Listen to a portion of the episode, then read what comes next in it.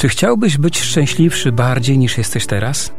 Czy wiesz, że Eucharystia posiada taką moc, że może z ciebie uczynić najszczęśliwszego człowieka na ziemi? Co zrobić, aby korzystać z niebiańskiego potencjału Eucharystii? Na te pytania odpowiem w audycji Jak rozkochać się w Eucharystii. Ojciec Zbigniew Ptak.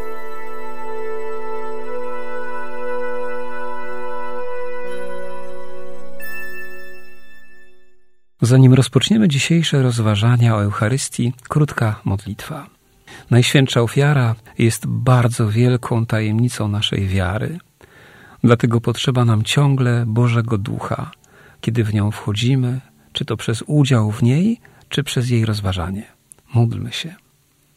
Ojcze Wszechmogący, ofiaruję Ci krew Jezusa Chrystusa, krew wszystkich męczenników, cnoty i zasługi Jezusa, Maryi, Józefa i wszystkich świętych, w połączeniu ze wszystkimi mszami świętymi do tej pory sprawowanymi i tymi, które do końca dziejów będą sprawowane, w intencji naszego rozmiłowania się w Eucharystii, w intencji naszego głodu Eucharystii, w intencji zadziwienia się Eucharystią. Amen.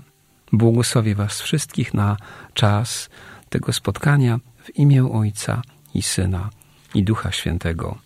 Amen. Od dziś co tydzień będę Was zapraszał, radiosłuchacze, na rozważania dotyczące poszczególnych części mszy świętej. Dotykać będziemy szalenie ważnego tematu wewnętrznej postawy podczas kolejnych elementów Eucharystii.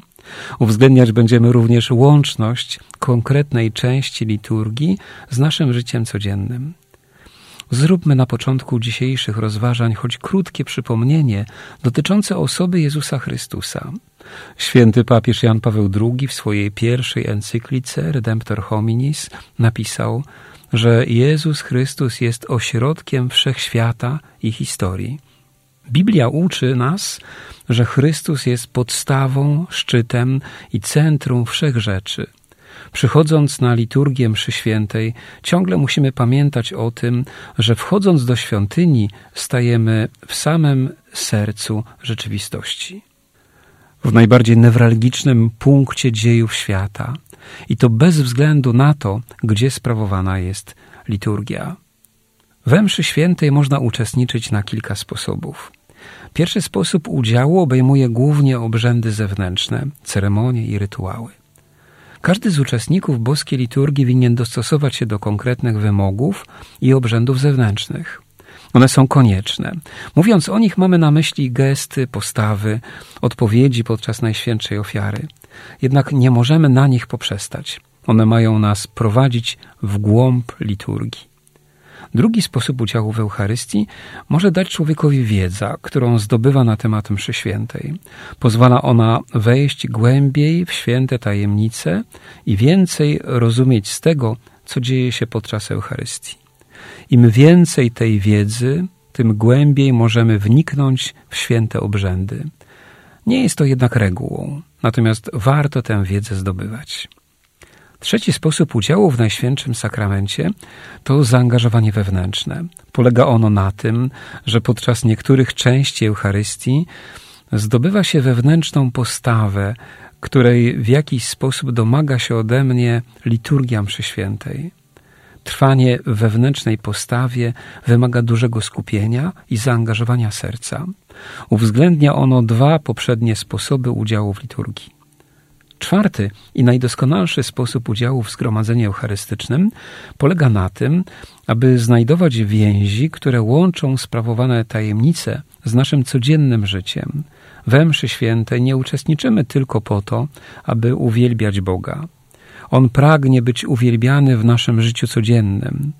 On pragnie, aby ta Eucharystia, którą kończymy w świątyni, była jednocześnie rozpoczęciem liturgii sprawowanej w naszym codziennym życiu.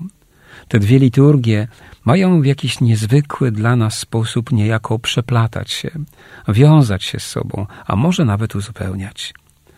To jest oczywiście ideał, do którego winien dążyć każdy uczestnik wieczerzy pańskiej.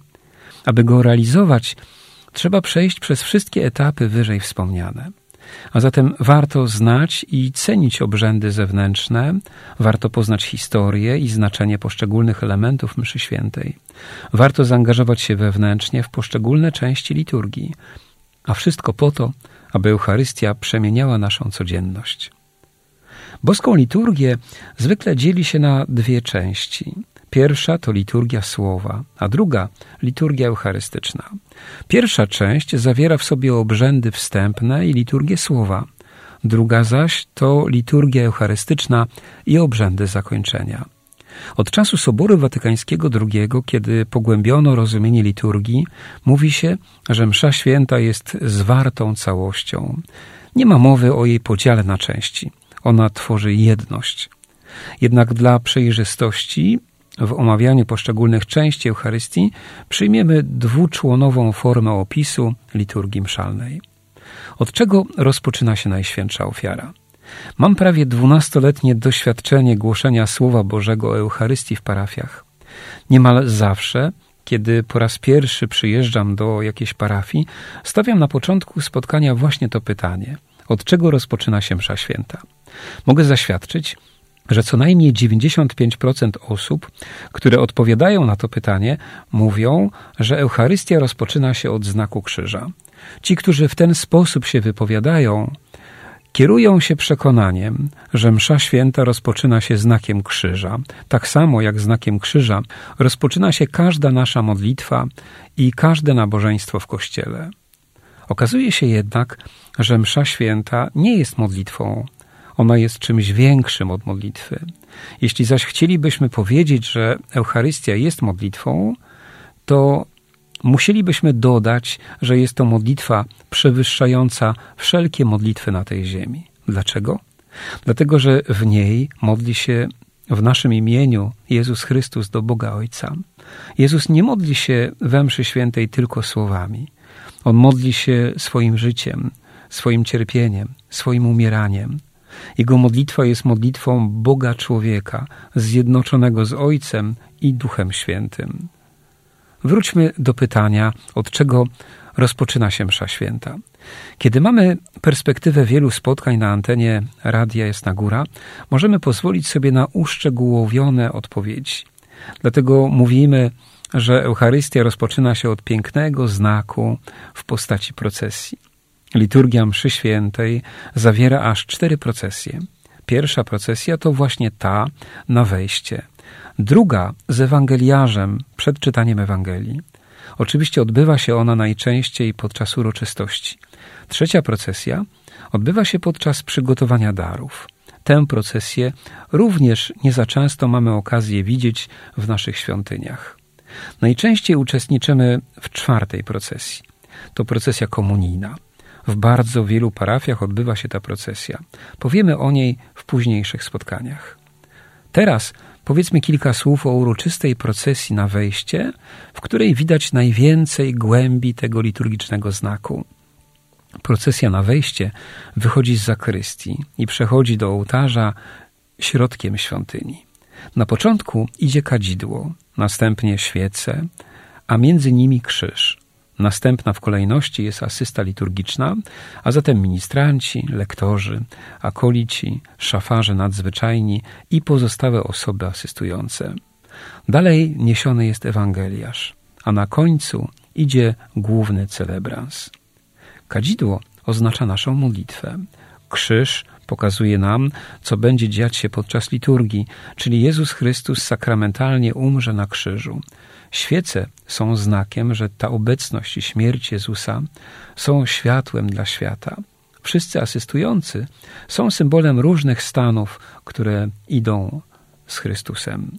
Ewangeliarz podpowiada nam, że na tej drodze do nieba, którą wędrujemy, mamy możliwość spotkania się z Jezusem nauczającym nas i karmiącym swoim słowem.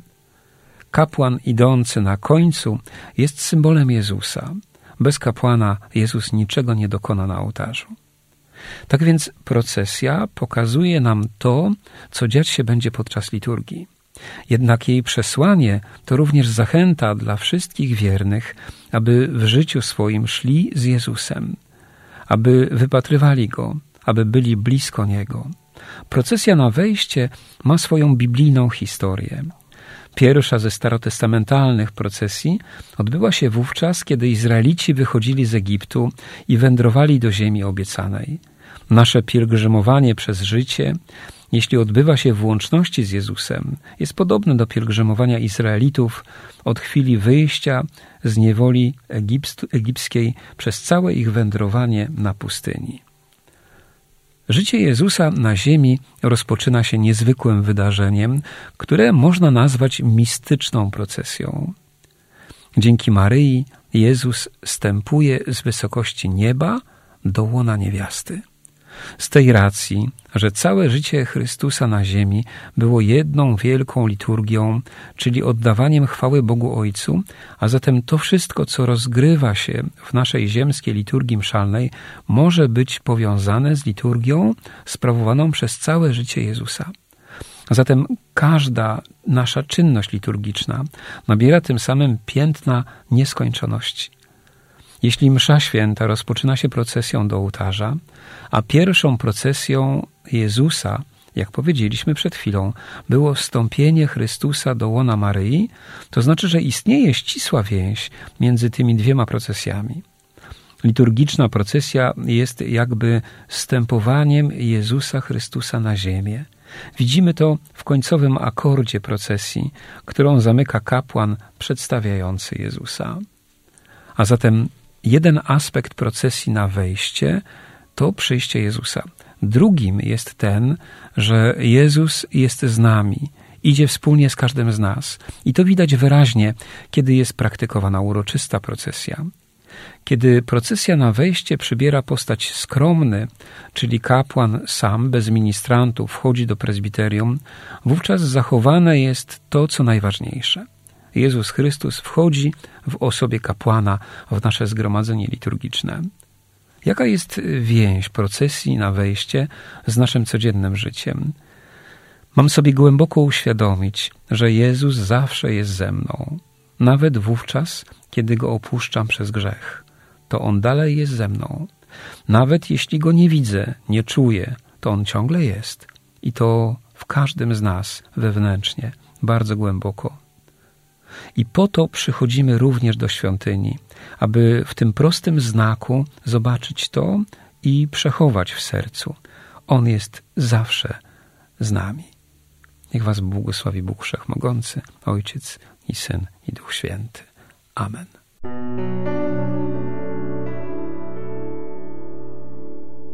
Czy chciałbyś być szczęśliwszy bardziej niż jesteś teraz? Czy wiesz, że Eucharystia posiada taką moc, że może z ciebie uczynić najszczęśliwszego człowieka na ziemi?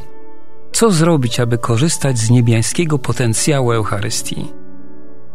Na te pytania odpowiem w audycji Jak rozkochać się w Eucharystii.